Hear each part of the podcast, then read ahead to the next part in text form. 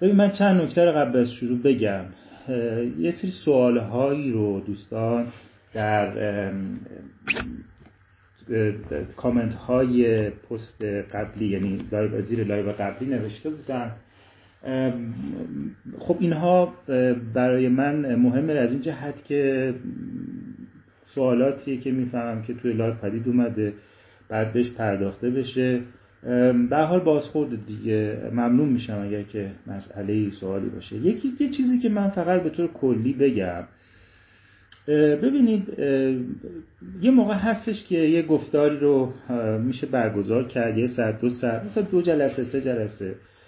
و درباره یه موضوعی مختصر صحبت کرد. خب ما الان کاری که می‌کنیم از اون دست نیست. یعنی قرار نیستش که ما الان بیایم در لیبرالیسم دو جلسه صحبت کنیم تمام شه. ما ما دیگه داریم ما در واقع این یه مجموعه گفتار مفصله که وارد متن میشیم و درگیر میشیم با کتاب. و خب قرار شاید که مثلا ده 15 20 جلسه شاید خوندن کتاب لیبرالیسم طول بکشه شاید هم بیشتر.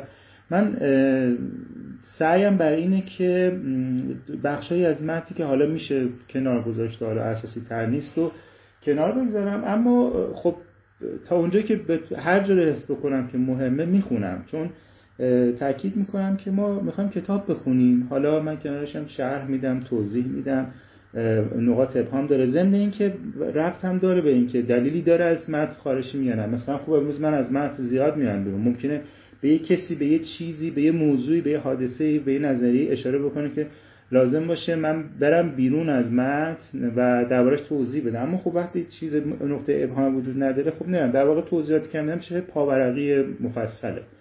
اینه که در ممکن در جلساتی خب ما مدتی بیشتری از متن بنیم ولی ببینید اصلا ماهیت این جلساتی که حالا من برگزار می‌کنم اینه که ما میریم متن رو بخونیم دیگه. یعنی می‌خوایم مفصل آشنا بشیم. نمی‌خوایم سرتش رو با دو سه ساعت هم بیاریم. می‌خوایم کتاب بخونیم. بعد از این زمینی که دوستان صحبت از آرنت کرده بودن خب بعد از این که بعد از لیبرالیسم من تصمیم دارم که عناصر خاص به حاکم توتالیته یعنی سجل آرنت رو بخونم. خب اون دیگه خب خیلی کار داره. یعنی شاید, شاید خوندن آرنت ما یه سال طول بکشه. نمی‌دونم ولی بیش از دو جلسه در هفته که معقول نیست. شاید حتی یه جلسه هم بعضی دوستان ترجیح میدن یه جلسه باشه. ولی خب فایل صوتیش میمونه دیگه و شنیدنش هم راحت تره ولی به فرض ما دو جلسه در هفته هم که داشته باشیم ممکنه خوندن مثلا یه کتاب چند ماه طول بکشه. ولی توجه کنید که ما الان می‌خوایم به یه عمقی درس پیدا بکنیم. یه موقع اصلا یه مطلب می دو صفحه سه صفحه هزار کلمه دو هزار کلمه. یه رشته استوری میره یه چیز توضیح میده. خب اونها یه چیز فست فودیه دیگه. یه توضیح الان ما می‌خوایم بریم توی متن. می‌خوایم خیلی عمیقتر با مسئله آشنا بشیم. چه این کتاب چه کتاب های بعدی. به همین خاطر با ماهیت این جلسات اگر آشنا باشید خب شاید موقع تشخیص بدید که تمایلی دارید پیگیری بکنید یا نه. گذشته از این تصور می‌کنم که خب این فایل ها میمونه و در بلند مدت میشه ازش استفاده کرد. دیگه همیشه هست. و کسی که دوست نداره حال نه کتاب بخونه خیلی فرق و پادکست در واقع نداره. فقط موسیقی و در واقع چیزهای جذاب و جذاب بهش اضافه نشده. وگرنه ماهیتا مثل درس گفتاره مثل پادکست و به هر حال ممکنه امروز به درتون نخوره در آینده به درد بخوره. خب ببینید ما کتاب لیبرالیسم رو شروع کردیم فصل اول یادتون باشه. یه خواهش هم بکنم. ببینید من چون که یک طرفه دارم لایو برگزار می‌کنم اگر یک درصد نتم ضعیف بشه و هر دلیلی قطع بشه خودم لحظه اول متوجه نمیشم. وقتی دو نفر لایو برگزار می‌کنم به محض اینکه نت یه طرف ضعیف بشه متوجه میشه آدم. اما توی لایو یک نفره اینطوری نیست. پیش اومده که من یک ساعت لایو صحبت کردم همینجوری برای خودمون قدیما. بعد آخرش فهمیدم که آقا اصلا کلا لایو داغون بود نتم داغون بوده. اینه که اگر اگر که دیدید نت نتم ضعیفه به همین آیدی که داره پخش میشه لطفا پیام بدید و به هم بگید که نت ضعیفه یه فکری بکنم. از فکر خاصی نمی‌تونم بخورم یه نت قوی بیشتر ندارم ولی خب دست کم بدونم که مشکلی وجود داره. همین. تو جلسه اول ما فصل در واقع مقدمه کتاب رو درآمد فصل اول که درآمد بود رو خوندیم تا نیمه رفتیم. شماره یک لیبرالیسم بود که خوندیم دو رفاه مادی بود سه عقل باوری بود چهار هدف لیبرالیسم بود. و چیزی که فکر می‌کنم مهم بود و مفید بود و کلا چیزی که مفید درباره این کتاب ما با منطق پایه‌ای لیبرالیسم این کتاب آشنا میشیم. با استدلال های پایه‌ای لیبرالیسم در این کتاب آشنا میشیم. و زمان هرچی که می‌خونیم به معنی قبول کردن و پذیرفتنش نیست و ضمن اینکه این کتاب برای این کتاب 100 سال پیش نوشته شده و ولی مسئله اینه که ما رو با لیبرالیسم کلاسیک خیلی خوب آشنا می‌کنه. ما رو با اون چیزی که بعد مبنای نو لیبرالیسم قرار گرفت آشنا می‌کنه. خود فون میزیس کسی که کاملا قابل اعتناس توی لیبرالیسم و میشه با خیال راحت پای منطقش نشست و گوش داد که چی میگه. در کل می‌خوام بگم بهره اصلی که ما از این کتاب می‌بریم اینه که با استدلال های پایه لیبرالیسم آشنا میشیم. حالا اینها ممکنه رد شده باشه بعدا ممکنه تکمیل شده باشه. ولی با ذهنیت لیبرال ما آشنا میشیم. بریم سراغ فصل پنج لیبرالی. بریم در زیر عنوان پنج از فصل اول لیبرالیسم و کاپیتالیسم. من اگه بتونم تند بخونم یه ذره چون بعد از کتابم برم بیرون امیدوارم که واسه درآمد امروز تموم بکنم. معمولا جامعه ای را که اصول لیبرال در آن به اجرا درآمده است جامعه کاپیتالیستی و این وضعیت اجتماعی را کاپیتالیسم می‌نامند و جامعه که اصول لیبرال درش جامعه کاپیتالیستی چیه؟ جامعه که اصول لیبرال درش پیاده میشه. از اونجا که ما همه جا در سیاست اقتصادی تنها به طور تقریبی به لیبرالیسم نزدیک شده ایم وضعیتی که امروز در جهان حکم فرماست تنها تصویر ناقصی از آنچه نوعی کاپیتالیسم تکامل یافته می‌توانست معنا دهد و وجود درآورد برای ما ترسیم می‌کنن این همون حرفی که توی صفحات قبل هم تکرار کرد چه دو بار گفت که این چیزی که ما رخ داده شکل شکوفای کاپیتالیسم نیست. اما انقدر هستش که بگیم کاپیتالیستیه. اما همچنان کاملا موجه هست اگر زمانه ما را عصر کاپیتالیسم بنامیم زیرا هر آنچه ثروت دوران ما را آفریده است ریشه در نهادهای کاپیتالیستی دارد. اینکه توده بزرگی از مردم عصر ما امروزه می توانند زندگی و معیشتی داشته باشند که فراتر از زندگی و معیشتی است که چند نسل پیشتر برای ثروتمندان و ممتازان جامعه امکان پذیر بود تنها مرهون ایده های لیبرالیستی زنده مانده در جامعه و محتوای کاپیتالیستی جامعه ما است. البته در زبان عوام فریبانه این قضیه کاملا طور دیگری جلوه داده می شود. اگر کسی به این زبان گوش دهد به زبان یعنی عوام فریبانه گمان می کند تمام پیشرفت های فنون تولید منحصرا به نفع لایه نازک تمام می شود و در مقابل توده ها فقیر و فقیرتر می شود خب این حرف اصلی مخالفان کاپیتالیسم دیگه میگن. همین پیشرفت ها آره درسته ولی اینا همش به نفع یه لایه است. یه لایه خیلی خیلی نازک و عموم مردم های فقیر و فقیرتر میشن. این از انگاره های استدلال های پایه‌ای کاپیتالیسم ستیزانه. اما تنها با دمی تعمل می‌توان دریافت که نتایج همه ابداعات صنعتی و فنی برای بهبود تأمین نیازهای توده ها بر بهبود تأمین نیازهای توده ها اثر می‌گذارد.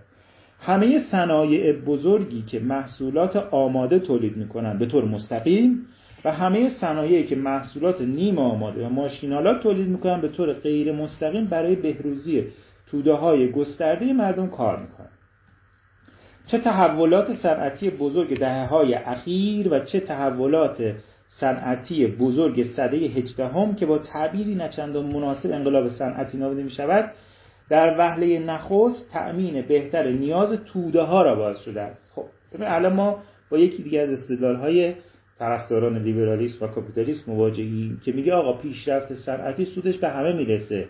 از جمله و به ویژه به توده ها اینطور نیستش که یک لایه سود ببره.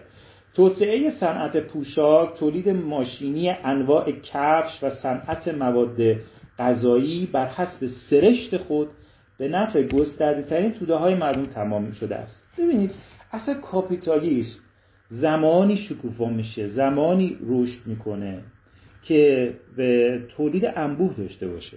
این تصور که آره کاپیتالیسم تولید می‌کنه ولی چه فایده عموم جامعه ندارن این یک مرحله مرحله گذار به کاپیتالیسم واقعی نیست. چون اصلا کاپیتالیسم برای اصلا سرمایه به شیوه کاپیتالیستی برای اینکه خودش رو بزرگ بکنه باید باید جوری تولید بکنه که عموم بتونن بخرن.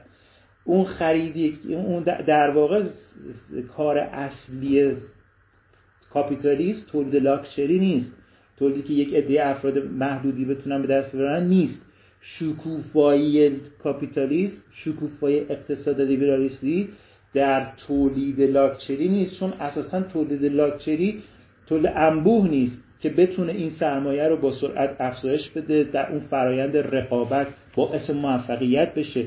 رقابت سر کیه؟ سر چیه؟ سر توده است. سر مصرف کننده سر مصرف کننده های انبوه و گسترده است.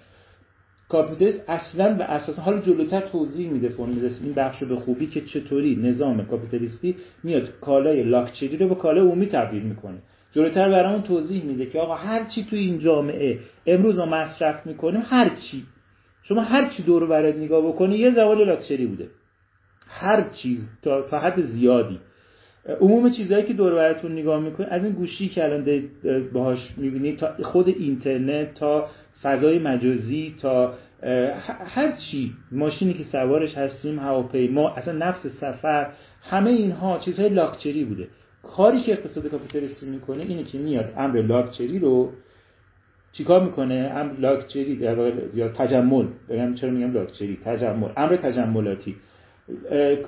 امر تجملاتی رو شناسایی می‌کنه و راههایی پیدا می‌کنه برای اینکه این امر تجملاتی رو به دست توده برسونه برای اینکه عموم استفاده کنن تا خود سود بکنه یعنی, در یعنی برای افزایش سرمایه برای ماندن بر رقابت کسی موفقه که در اسرع وقت امر لاکچری رو به امر عمومی تبدیل بکنه. به همین خاطری که مدافعان نظام سرمایه‌داری کاپیتالیستی میگن که آقا سود این همین درسته که ممکنه گروهی باشن که بسیار منتفع میشن از نظام از تولید لاکچری و بقیه درشون کوتاهه.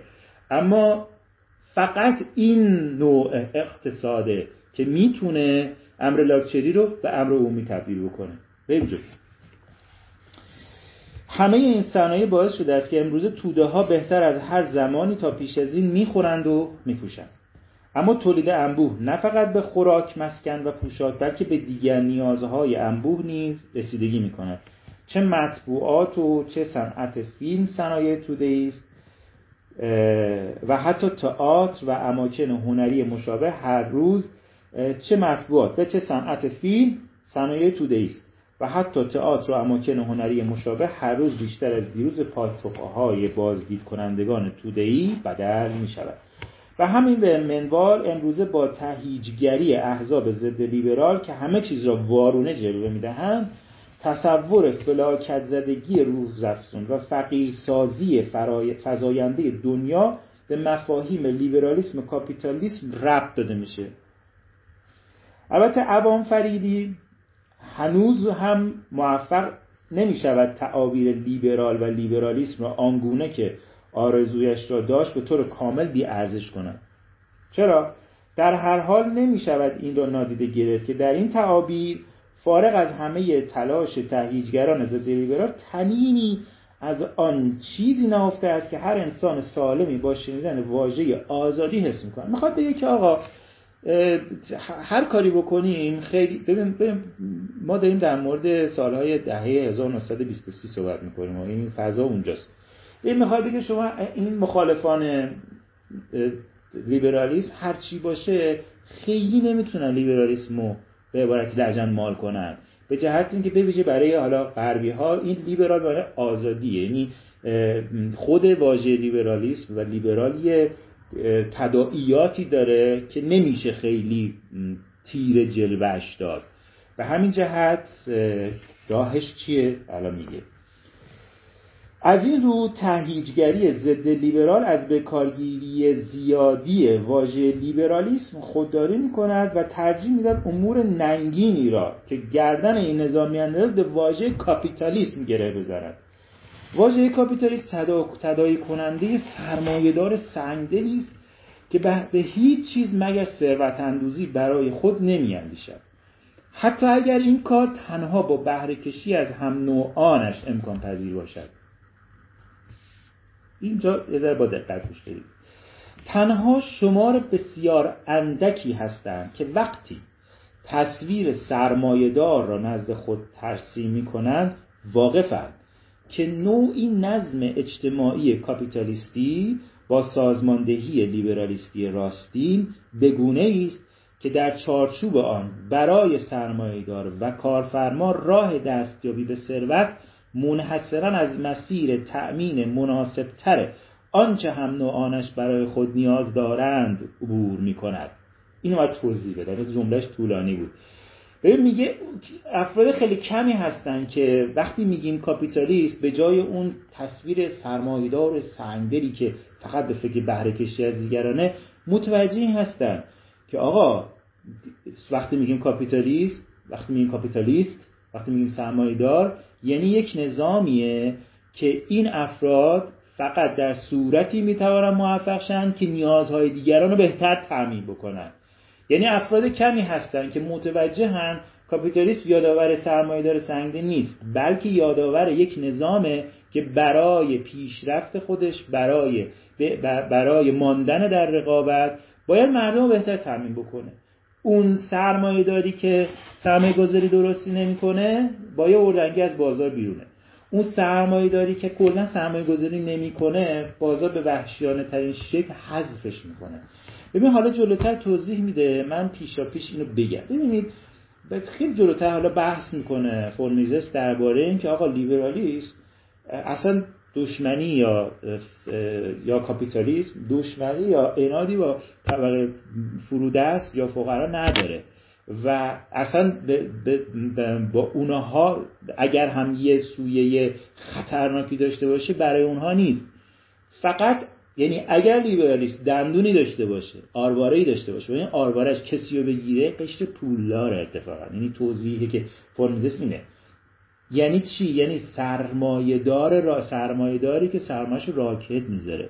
سرمایه‌داری که سرمایه گذاری نمی‌کنه یا سرمایه گذاری غلط می‌کنه یا دنبال تأمین کالای مطلوبی که زائقه جامعه رو تأمین کنه نیست.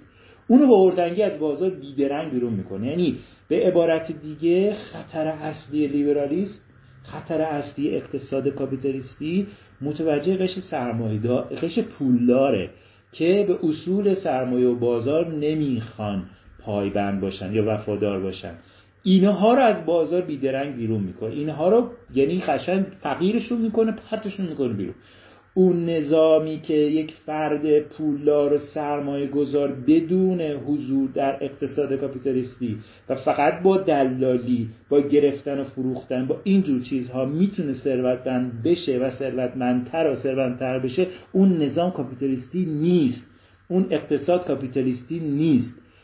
نکته اینه که ما, ما هر گردی رو میگیم گرد و هر جا دیدیم پول داره و این رو من حالا قبلا تو برخی نوشته توضیح دادم این کتاب دقیقا می‌خواد همینا رو توضیح بده. میگه آقا اینطوری نیست که هر جا اینطوری نیستش که هر جا کارفرما دیدی هر جا اقتصاد خصوصی دیدی هر جا پولدار اون نظام سر اون در واقع اینطوری نیست که هر جا سرمایه‌دار دیدی اون نظام کاپیتالیستی. نظام کاپیتالیستی ویژگی‌های خودشو داره که یکیش اصل رقابته و سرمایه‌داری که نمی‌خواد در رقابت مشارکت بکنه نمی‌خواد در رقابت شرکت بکنه یعنی سری بیرون. در یک نظام کاپیتالیستی شما نمی‌تونی یک کالای بونجول برای دهه های متمادی تولید بکنی. اگر تونستی تولید بکنی و همچنان پول در آوردی اون نظام کاپیتالیستی نیست. اون نظام قطعا کاپیتالیستی نیست. حالا ما تو این کتاب همینها رو خواهیم فهمید. تهیجگری ضد لیبرال وقتی از پیشرفته های عظیم در زندگی و معیشت توده ها یاد می کند هیچ حرفی از کاپیتالیست نمی‌زند. فقط وقتی از کاپیتالیسم سخن می‌گوید که یکی از آن پدیده های که از یکی از آن پدیده های یاد می کند که اتفاقا فقط به دلیل پس زدن لیبرالیسم امکان پذیر شده بود. ببینید این پس جلوتر من توضیح میدم در این باره حرفی زده نمی‌شود که کاپیتالیست در قالب کالایی چون شکر ماده خوراکی و مصرفی در اختیار, در اختیار توده های گسترده نهاده است. در ارتباط با شکر فقط وقتی از کاپیتالیست صحبت می شود که در کشوری به واسطه وجود یک کارتل قیمت شکر از قیمت بازار جهانی آن فراتر می رود. با اجرای اصول لیبرال چنین چیزی اصلا مگه قابل تصور از آقا اصلا اگه یک نظام لیبرال وجود داشته باشه که شما توی کشور نمی‌تونی کارتل بسازی یعنی آقا لیبر... آقا والا بلا لیبرالیسم کاپیتالیسم اصولی داره. این اصول وقتی پیاده نشه یعنی ما با اقتصاد کاپیتالیستی رو نیستیم.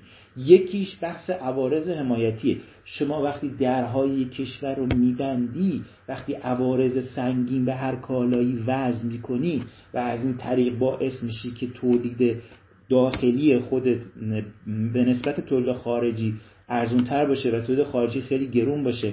یا برعکس ورود کالای خارجی رو ممنوع می‌کنی و بعد کالای بیکیفیت خودتو با قیمت خیلی بالا میدی این دیگه هیچ ربطی به اقتصاد کاپیتالیستی نداره ها.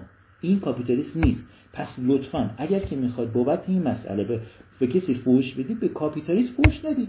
چون قاعدتا این اصلا نظام اصلا, اصلا نظام کاپیتالیستی و تجارت آزاد که به شما اجازه نمیده اینجوری عوارض وضع بکنی. که نتیجهش این بشه که انحصار در داخل تولید ایجاد بشه و با اون انحصار مصرف کننده استثمار بشه. بعد دیگن هینه کاپیتالیسم اینه استثمار مصرف کننده. نه آقا کاپیتالیسم اگر کار بکنه اگه درست باشه اتفاقا کاری که می‌کنه انقدر به تولید کننده فشار بیاره میچزوندش. به خاطر اینکه در بازه به خاطر اینکه اجازه بوده همه کالای هست. تولید کننده باید خدمت گذار مصرف کننده باشه. و خب بله سودم می‌بره. از بقیه هم بیشتر سود می‌بره. پولارتر هم میشه. اما به بهای این پولدار شدن داده به شیوه درست به چه طریق؟ فناوری رو ایجاد کرده. یه خطای بازم تو این کتاب توضیح نه زیاد حرف می‌زنم چه خوندن من. آقا یه خطایی خیلی رایجی وجود داره فکر می‌کنن آقا یه فناوری هست خب؟ بعد یه عده سرمایه‌دار اومدن اون فناوری رو گرفتن مسخر خودشون کردن و باش دارن پول در نه آقا فناوری وجود نداره. سرمایه‌داری فناوری رو تولید می‌کنه. خب چیکار کرده؟ علم علم ببین علم می‌دونی چیه؟ علم مثل معدنه. علم یه چیزیه که یه جا افتاده. علم مثل یه زمین بایره. اون کسی که این زمین بایر رو حاصل خیز می‌کنه سرمایه داریه اینطور نیستش که ما فکر بکنیم سرم اینطور نیست فکر بکنیم سرمایه داری اومده داره داره در واقع علم رو مسخر خودش کرده و باش پول لبه نه آقا سرمایه داری علم رو تولید می‌کنه فناوری رو تولید می‌کنه تکنولوژی رو سرمایه داری تولید می‌کنه. اگر تکنولوژی انقدر رشد کرد به خاطر نظام سرمایه داری بود. چون در ساز کار در ساز و کار دیگه علم روی کاغذ تولید میشه فناوری تولید نمیشه. ببین این حکایت همونی که آقا پنج نفر می‌تونن تو زیرزمین خونهشون لامبورگینی درست کنن. راستم میگن. واقعا میشه. آقا ده تا جوون مستعد می‌تونه بره تو زیرزمین خونش لامبورگینی بسازه. راستم میگم. اما نمی‌تونه اینو تولید بکنه که. این در واقع اینه که نمی‌تونه به, جای برسونه که به همه استفاده بکنه. به یه قیمتی تولید ایجادش می‌کنه. در برابر قیمت لامبورگینی واقعی. حالا پس حرفی که اینجا نکته که در اینجا گفته شد اینه که داره میگه اون قسمت هایی که سرمایه داری باعث پیشرفت فناوری شد سطح زندگی رو بالا اوورد اینها بهش اشاره ای نمیشه. فقط اون قسمتی که معزله مشکله و تازه اون مشکلات هم احتمالا نتیجه سیاست های ضد کاپیتالیستیه. خب؟ سیاست های ضد کاپیتالیستی باعث وجود معضلاتی شده. حالا می‌خوایم مقصر رو پیدا بکنیم. راحت مقصر کیه؟ چیه؟ نظام سرمایه. کاپیتالیست سرمایه داری این ما رو بیچاره کرد آقا شما بسی سرمایه روز کار بکنه. بله موزل داره. ایراد داره. ایرادات زیادی هم داره. اما بهینه تر از سایر سیستم ها کار می‌کنه. ولی تو نمی‌تونی جلوی یک نظام, یک نظام سرمایه‌داری پویا رو بگیری تبدیلش بکنی به ضد خودش با سیاست های ضد لیبرال. بعد که مشکل پیش به لیبر... فوشش رو به لیبرالیسم بدی. این حرفش الان اینجا اینه. عوام فریبی ضد لیبرال بر مبنای روند فکری خاصی به اینجا می‌رسد که همه تجاوزات و پیامدهای شر سیاست ضد لیبرال را اتفاقا گردن لیبرالیست و کاپیتالیست میاندازد. همون چیزی که شرح بودم این روند فکری را می‌توان چنین توصیف کرد. مبنا را بر طرح این ادعا نهند که مقصود از اصول لیبرال پشتیبانی از منافع سرمایهداران و کارفرمایان در برابر منافع دیگر لایه های مردم است. می‌گویند لیبرالی سیاستی به نفع ثروتمندان و به ضرر فقراست. اکنون می‌بینند بس... خب این چیزی که میگه آقا می‌خواد بگه که توی بخش توی قبلی هم گفتار قبلی هم در یه بار صحبت کنیم بهتر پس توضیح نده برم جلو. اکنون می‌بینن بسیاری از کارفرمایان و سرمایهداران در شرایط معینی برخلاف اصول لیبرال برای پشتیبانی از عوارض حمایتی و برخی دیگر برای تولید یعنی تولید کنندگان تسلیحات برای پشتیبانی از تجهیزات جنگی وارد عمل می‌شوند. و در نتیجه بیدرنگ این سیاست سیاست کاپیتالیستی معرفی می‌کنن حرفی که اینجا می‌خواد بزنه اینه میگه آقا کی گفته که هر کسی که سرمایه داره اتفاقا باور به اقتصاد کاپیتالیستی هم داشته باشه؟ مگه کمن سرمایه دارانی که اتفاقا برای بقای خودشون طرفدار اصول ضد لیبرالن یعنی مثلا طرفدار وضع عوارض حمایتی گسترده مثلا سرمایه داران حوزه فرض کن تولید آهن و فولاد ممکنه با از طریق لابیگری بیان عوارض حمایتی وضع بکنن و کالای آهن و فولاد تولید خارج رو از این طریق گرون بکنن تا برای خودشون در داخل انحصار تولید بکنن. بعد میان میگن که ببین کاپیتالیست چه آقا این خب این سیاست خب این غلطه. خب این کاپیتالیسم نیست. خب این تجارت آزاد نیست. خب این سیاست لیبرال نیست. اینها دارن بله اینا سرمایه دارن بله سرمایه دارن اما دارن کاری که می‌کنن سیاستی که دارن وضع می‌کنن سیاست ضد لیبراله.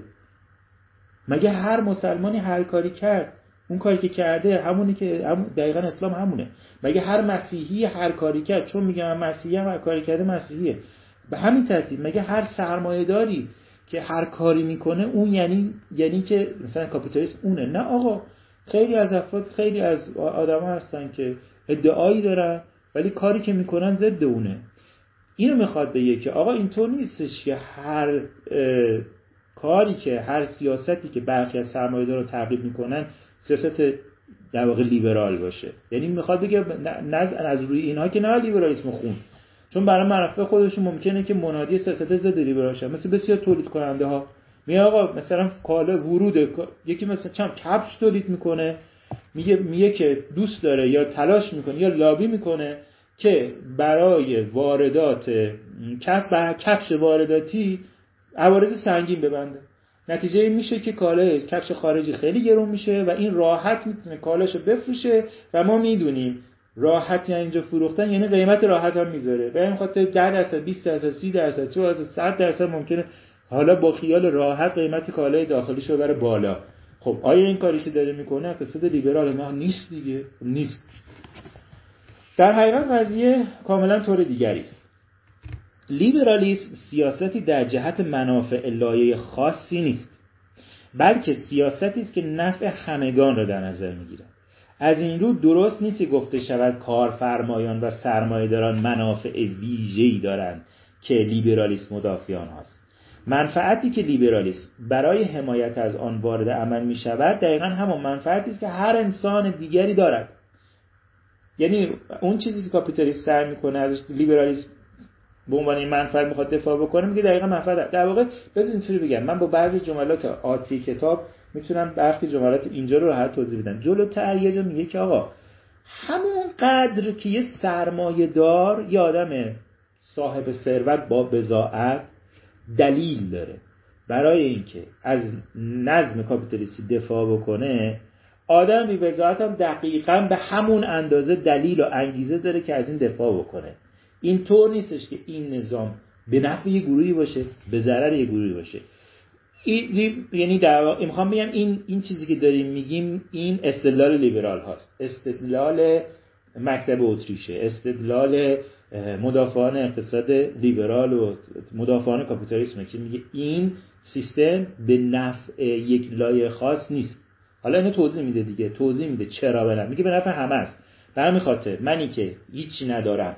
خیلی اوقات آخه از یک نظام سرمایه وقتی دفاع می‌کنی میگن آقا شما پول داری شما سرمایه داری شما شو کارگری تو که میزا بنویسی تو که چیزی پول مگه کارخونه داری؟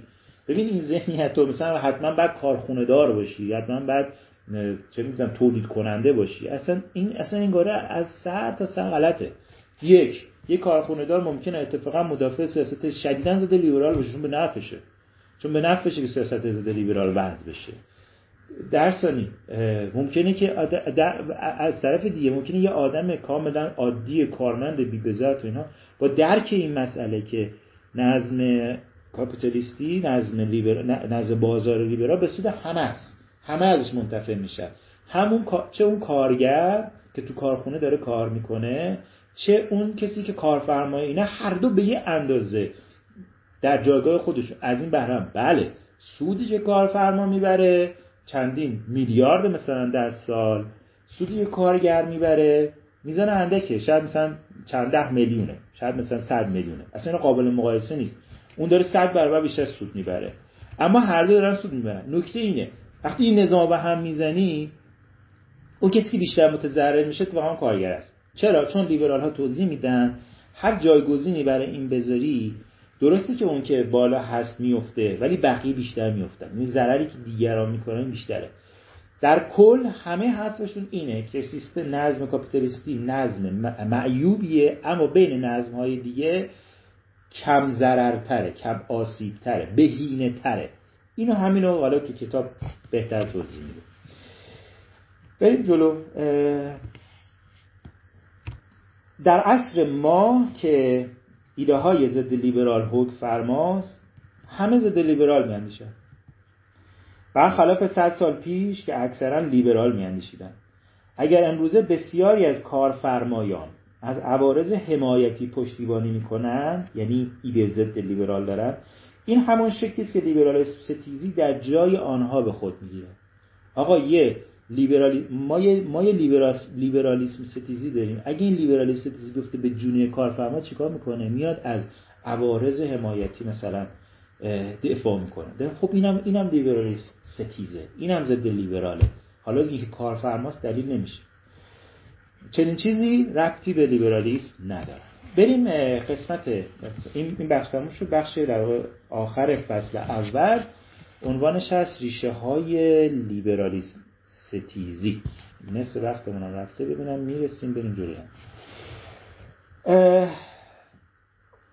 اینجا من بعد یه خود از کتاب برم بیرون به یه دلیلی که جلوتر میگم. یه خورده ببینید به طور کلی زبان فون جایی جدلی میشه یه خود جایی تون میشه. یه کلا یه بیحساب که هست. یعنی حالا بعد بخونم تو منظورم متوجه شد در این کتاب انتظار نمی رود با ابزاری مگر برهانهای عقلی به بحث بیرامون معضلات همکاری اجتماعی بپردازیم. البته با عقل باوری نمی‌توان تا پایگاه مقاومت علیه لیبرالیسم پیش رفت. این مقاومت از عقل بر نمی آید یعنی ستیز با لیبرالیسم از عقل بر نمیاد بلکه در موضع روانی بیمارگونه ریشه دارد. در بلکه در موضع روانی بیمارگونه ریشه دارد در کین توزی و در عقده عصبی که می‌توان آن را به نام شال فوریه سوسیالیست فرانسوی عقده فوریه نامید اینجا یه زبان جدلی تندی نسبت به فوریه داره. شال فوریه یه یکی از به نامترین سوسیالیست های آغازین سوسیالیست یوتوپیست. به خاطر چون خیلی اینجا تند علیه فوریه صحبت می‌کنه کلا لیبرالیستیزی رو یکی از دلایلش یه چیزی اسمش گذاشته عقده فوریه. عقده فوریه هم منظور شار فوریه است. بگم که آقا فوریه کی بود؟ چون جلوتر از فوریه نام می‌بره بعد نیست فوریه رو هم بشناسید. ببینید ما یه تقسیم بندی داریم یه تقسیم بندی کلی داریم. میگن که سوسیالیسم علمی که اون چیزی که مارکس انگلس آوردن قبل از اینها رو میگن سوسیالیسم تخیلی یا یوتوپیایی یا سوسیالیسم آغازین. یا این تقسیم بندی البته خیلی زمخت و درشته. یه همچین تقسیم بندی می‌تونیم در نظر بگیریم مارکس و انگلس به زعم خودشون به ادعای خودشون سوسیالیسم آغازینی رو از طریق اقتصاد علمی کردن. و می‌خواد اقتصاد خود مارکسیسم سوسیالیسم خودشون رو علمی می‌دونستن. مارکسیسم رو علمی می‌دونستن. خیلی خب به آشنایی کمتری دارن. یا آقا مارکسیسم چه فرقی با سوسیالیسم داره؟ آقا سوسیالیسم انواع داره. سابقش هم دیرینه تره یکی از انواع سوسیالیسم مارکسیسمه. مارکس و انگلس با کارهایی که کردن با مجموعه‌ای که تدوین کردن از حوزه اقتصاد جامعه شناسی نقد فرهنگ با این مجموعه و نظریه سیاسی با این مجموعه که گرد آوردن اون یک نوعی از سوسیالیسم رو پدید آوردن که بعدا معروف شد به مارکسیسم و خب تبدیل شد به نیرومندترین نوع سوسیالیسم دیگه که خب عملا همه سوسیالیسم های پسا مارکسی تا حد زیادی مارکسیست بودن. حالا درسته که بعدا مارکسیسم, مارکسیسم اصلاح شده هم داریم که برنشتاین آلمانی اونو در دهه 1910 اصلاح کرد و شد, شد, شد در واقع یه جور مارکسیست رفرمیستی اصلاح طلبانه. اما در کل همه دیگه وامدار مارکس انگلس شدن به جهت اون مجموعه تئوری که پدید آورده بود. اما قبل از مارکس انگلس هم سوسیالیسم وجود داشت. دو دهه دو سده قبلتر هم آره از میانه دهه از میانه سده 18 هم وجود داشت. مارکس انگلس میانه سده 19 هم اومدن. و خیلی ها بودن. سن سیمون بود یکیش همین شال فوریه هست که به اینا میگن سوسیالیست آغازین یا سوسیالیست یوتوپیستی. به این دلیل میگن یوتوپیستی یعنی آرمان شهری که اینها اومدن یک مدل آرمانگرایانه ای رو یه مدل مدینه فاضله رو عموما ترسیم می‌کردن. و بگذاریم شالفوری یکی از این هاست متولد 1772 مرگ 1837 یکی از سرسختترین منتقدان کاپیتالیست بود شالفوریه پدر متمولی داشت پدر سراج بود پارچه فروش بود اما تو نه سالگی پدرش از دست میده. خودش درس تجارت بازرگانی می‌خونه. ببین متولد 1772 یعنی در وقتی که جوون بود 18 19 سالش بود انقلاب فرانسه 17 سالش بود انقلاب فرانسه رخ میده. بعد توی 4 5 سال بعد از انقلاب با اون شورای حاکم موجود مخالفان اون شورای حاکم بود یه مدت زندان میره و ژاکوبن ها میان تو مدت آزاد میشه و زندگیش به حال خود درگیر با سیاست بوده. ثروت ثروتی که از پدرش به جا مونده بود یه بخشش مصادره میشه یه بخشش سرمایه گذاری اشتباه می‌کنه ثروت از دست میده. و دیگه شالفوریه تا آخر عمر خورده کاری می‌کرده نمی‌دونم صندوق داری می‌کرده کار حسابرسی می‌کرده برای شرکت دیگه برای کارفرمای دیگه کار می‌کرده. یعنی دیگه از جهت اقتصادی هیچ موقع موفقی نبود. و البته یکی از ترین کاپیتالیسم ستیزان تاریخ دیگه شالفوریه. شاید دلیل اینه که فورمیزس خواسته کاپیتال ستیزان اسمشون بذاره کسایی که عقده فوریه دارن. خاطر همین جدال و جدلیه که به حال در حالت در عالم نظری بین یه لیبرال و یه یک مدافع نظام سرمایه‌داری و یک مخالف نظام سرمایه‌داری وجود داره. اولین مقالاتش رو تو سال 1834 در بود یعنی وقتی که 26 7 سالش بود بعد یه مجموعه رساله یک مجموعه رساله هشت جلدی در بود به اسم گران ترتی میشه معاهده بزرگ. هشت جلدی بود. بعد این رو چون بخش های شهوت انگیزی داشت دلیل داره. یعنی مسئله اروتیسیزم شهوت انگیزی یا مسئله جنسی توی کار شارفوریه بسیار مهمه که دلیلش میگم. یه خود اینجاش سانسور کرد و حذف کرد بعد اینها رو منتشر کرد. بعد یه کار دیگه اینو 1819 در بود بعد 10 سال بعد 1829 یه کار در بود به اسم لونو و مون اندوستریل سوسیتر یعنی دنیای صنعتی و اجتماعی جدید. ببین داره رفته رفته یه دنیای یوتوپیایی یه مدینه فاضله ای داره تعریف می‌کنه.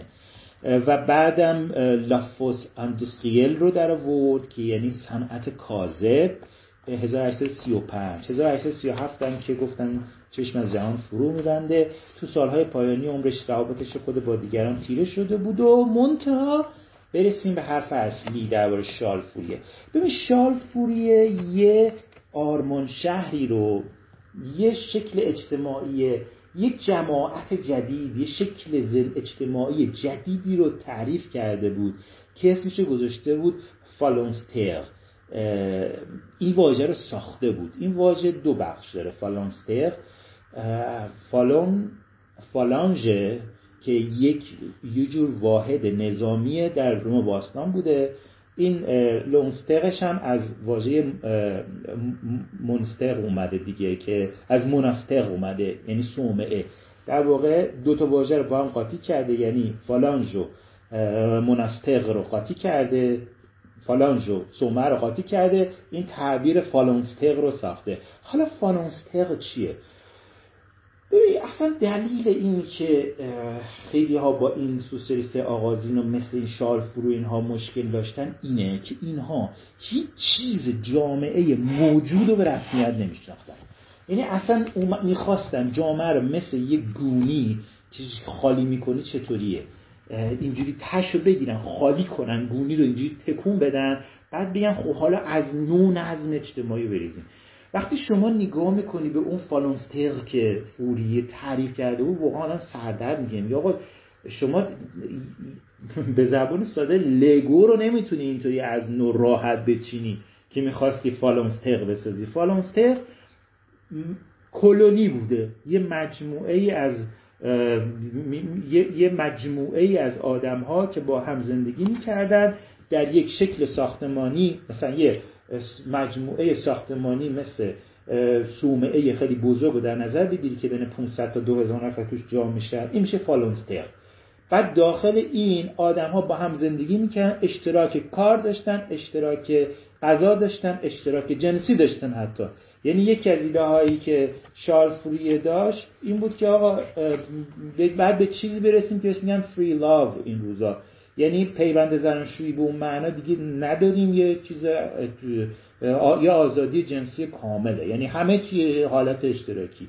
البته من خودم خیلی به اون فالونستقش مسلط نیستم متون خود چیزو فوریه رو نخونم. اما یه همچین چیزهایی مد نظرشه. که این می‌شد بعد, بعد, بعد هر گونه حکومت و دولت و اینها هم بعد از میان می‌رفت.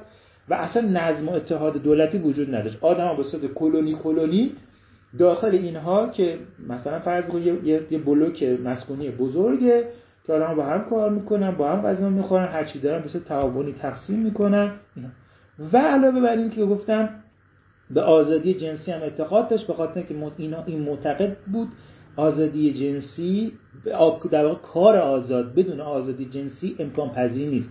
یه سری استدلال ها هم میچید که به این اینجوری استدلال می‌کرد که اصلا این شکل تمتع جنسی خودش پدید آمده از کاپیتالیسمه. پدید آمده از این نوع کاره. این نوع کار و نظم اجتماعی این شکل زندگی جنسی رو هم پدید آورده. پس بعد این شکل زندگی جنسی رو هم از بین ببریم. خب این یوتوپیا دیگه از این یوتوپیایی تر نمیشه فکر کرد دیگه. و یه چیز دیگه برای علاقمندان مباحث فمینیسم شارفوری مبده واژه فمینیسمه. یعنی اولین باری که واژه فمینیسم در متن اومد در متون شارل فوریه است. یه جوری همه فمینیست عالم مدیون فوریه هستن و به ویژه به این دلیل که معتقد بود آزادی برابری حقوقی کامل بین زن و مرد در وجود داشته باشه از جمله طبعا برابری جنسی و جنسیتی. یه چیز دیگه که احتمالا خیلی دیگه فونمیزس و خشمگین می‌کرد از فوریه احتمالا این بود که فوریه به درآمد نامشروط پایه باور. درآمد نامشروط پایه چیه؟ یعنی اینکه فارغ از اینکه شما مردی زنی کار می‌کنی کار نمی‌کنی سواد چیه کجایی چی هر چی هر عضو جامعه باید یه درآمد پایه داشته باشه. به میگن نامشروط. یعنی مشروط به چی نیست؟ هر کی هستی اون نهاد حاکم باید یه درآمد ثابتی برای شما بده. اصلا می‌خوای کار بکنی می‌خوای کار نکنی. حالا استدلالش چیه؟ این دقیقا همون چیزیه که یه کسی که لیبرال فکر می‌کنه یعنی به نظم کاپیتالیستی اعتقاد داره با شنیدن درآمد نامشروط پایه دیگه دود از سرش بلند میشه. چون این دقیقا خیلی معکوس یک نظم کاپیتالیستیه که فقط می‌خواد کار رو پاداش بده. و پاداش دادن به بیکاری رو اصلا بر نمیتابه. حالا چه استدلال فوریه چی بود؟ میگفتش که وقتی زندگی اجتماعی متمدن شد یه سری چیزا از دست رفت. چیا از دست رفت؟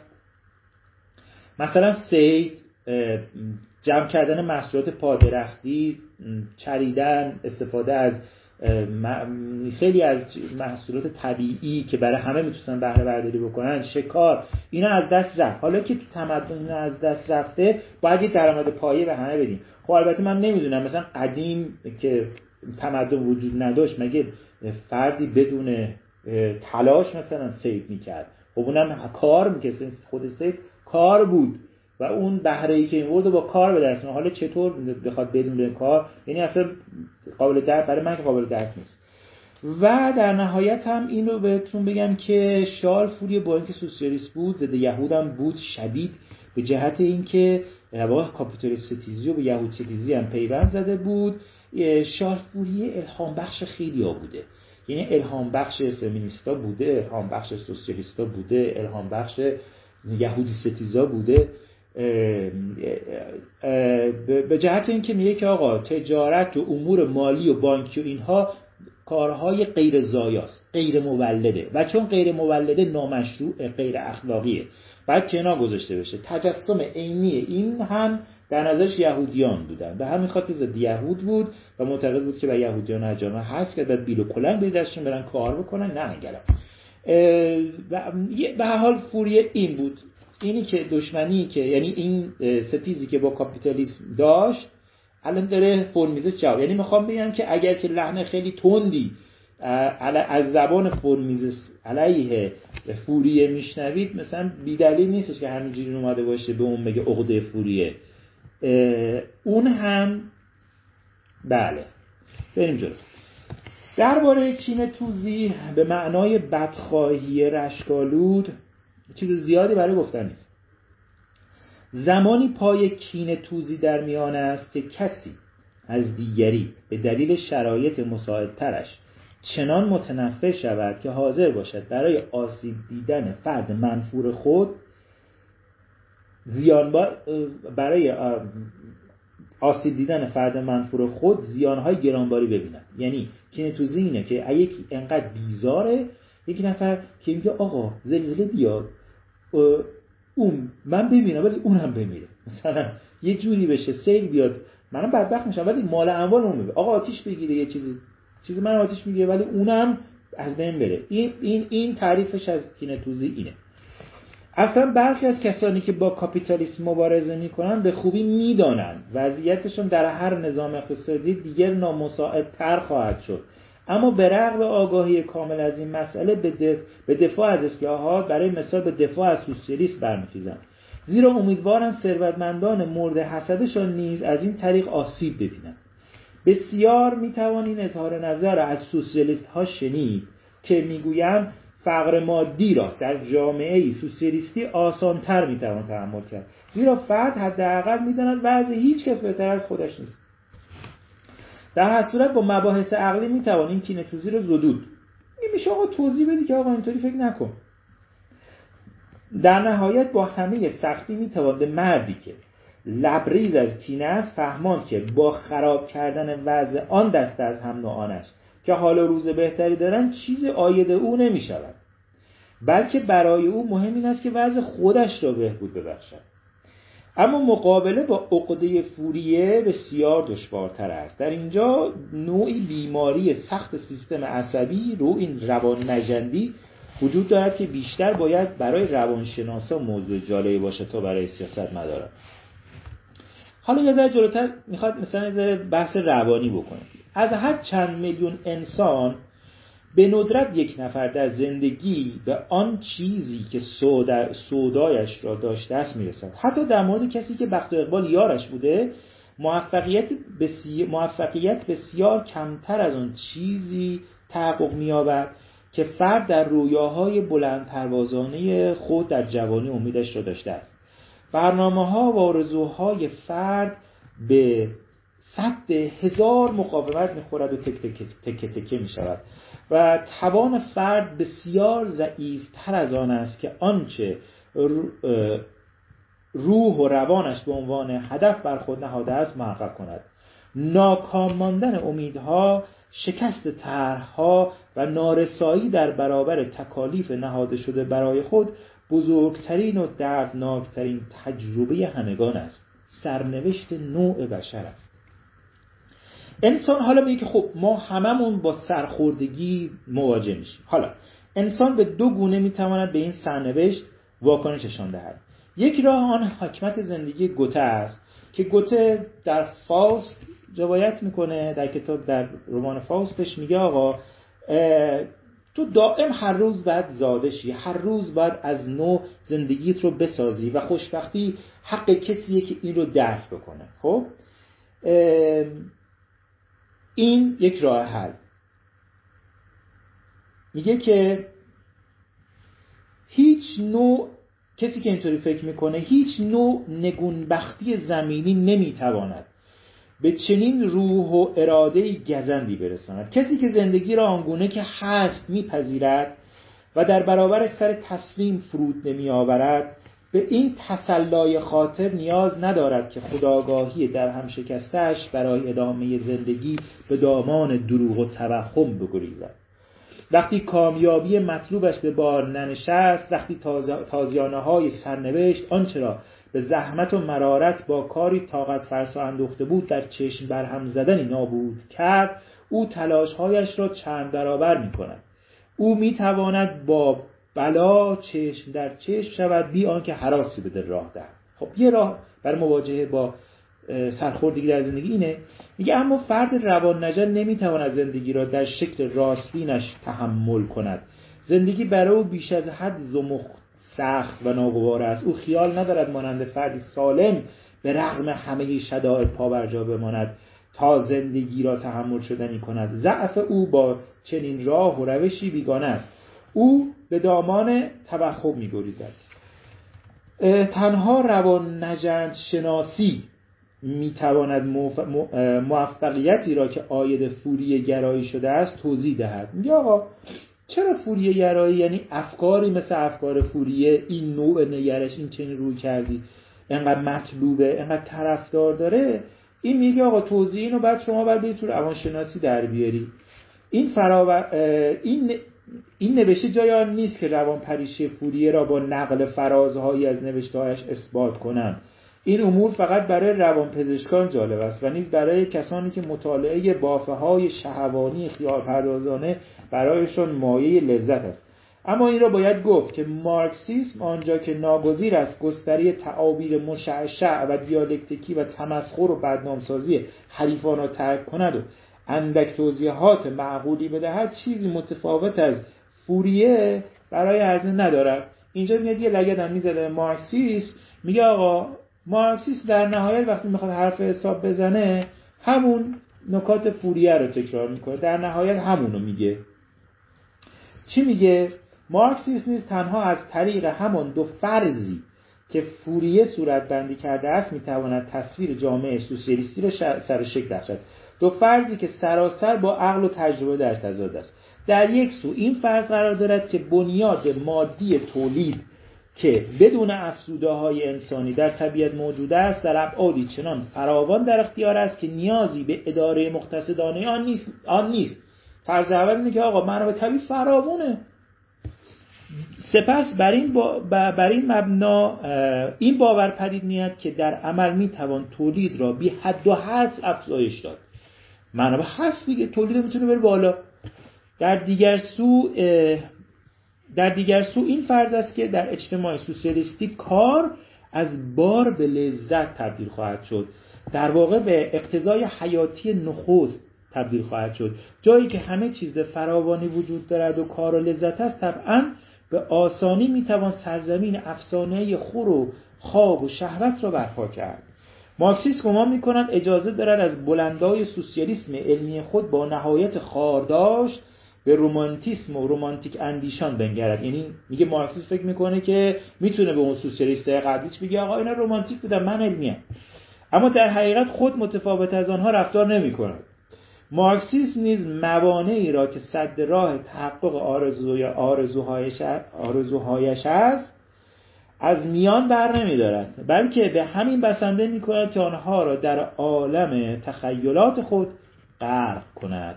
خب وقتم داره تموم میشه. یک دو دقیقه مونده به که تون تون بخونم یه دو صفحه مون از این به هم بسنده کنم. ببینید این در پایانی هم بگم. ما داریم پیش میریم تو هر فصلی تو هر بخشی با بخشی از منطق و استدلال لیبرال آشنا میشیم. و میگم اگر که مثل این جلسه پیش بیاد که نیازی باشه مثل مورد فوریه من از متن میرم بیرون ولی محور ما متنه. حالا ممکنه جلوتر بریم من حس بکنم بخش از فرازه متن میشه نخون میشه فصلی رو کمتر بهش پرداخت کمتر بهش می‌پردازن. اما به طور کلی فکر می‌کنم ساختار, ساختار این گفتارهای ما چنین خواهد بود و بگید دیگه اگه لطف کنید توی الان همینو من آی جی تیوی شیر می‌کنم. هر جایی که فکر می‌کنید کم زیاد چی و کم که چی و زیاد کرد و اینها اونجا کامنت بذارید. زمینی که سوال اگه هست بپرسید. اگر که در آینده بهش قرار بود برسیم خب فعلا توضیح نمیدم. اگر که ربط داشته بحث ما مختصر مفید توضیح میدم. همین. برای جلسه دوم چکریم. مرسی که وصله کردید گوش دادید. تا جلسه بعد. در ضمن اینم بگید که دو جلسه خوبه یا زیاده یا کمه؟ من فعلا تو ذهنم بود که دو جلسه دو هفته بذارم. همین. دیگه الان می‌تونید برید. الان دیگه آزادید. شبتون بخیر. خدا نگهدار.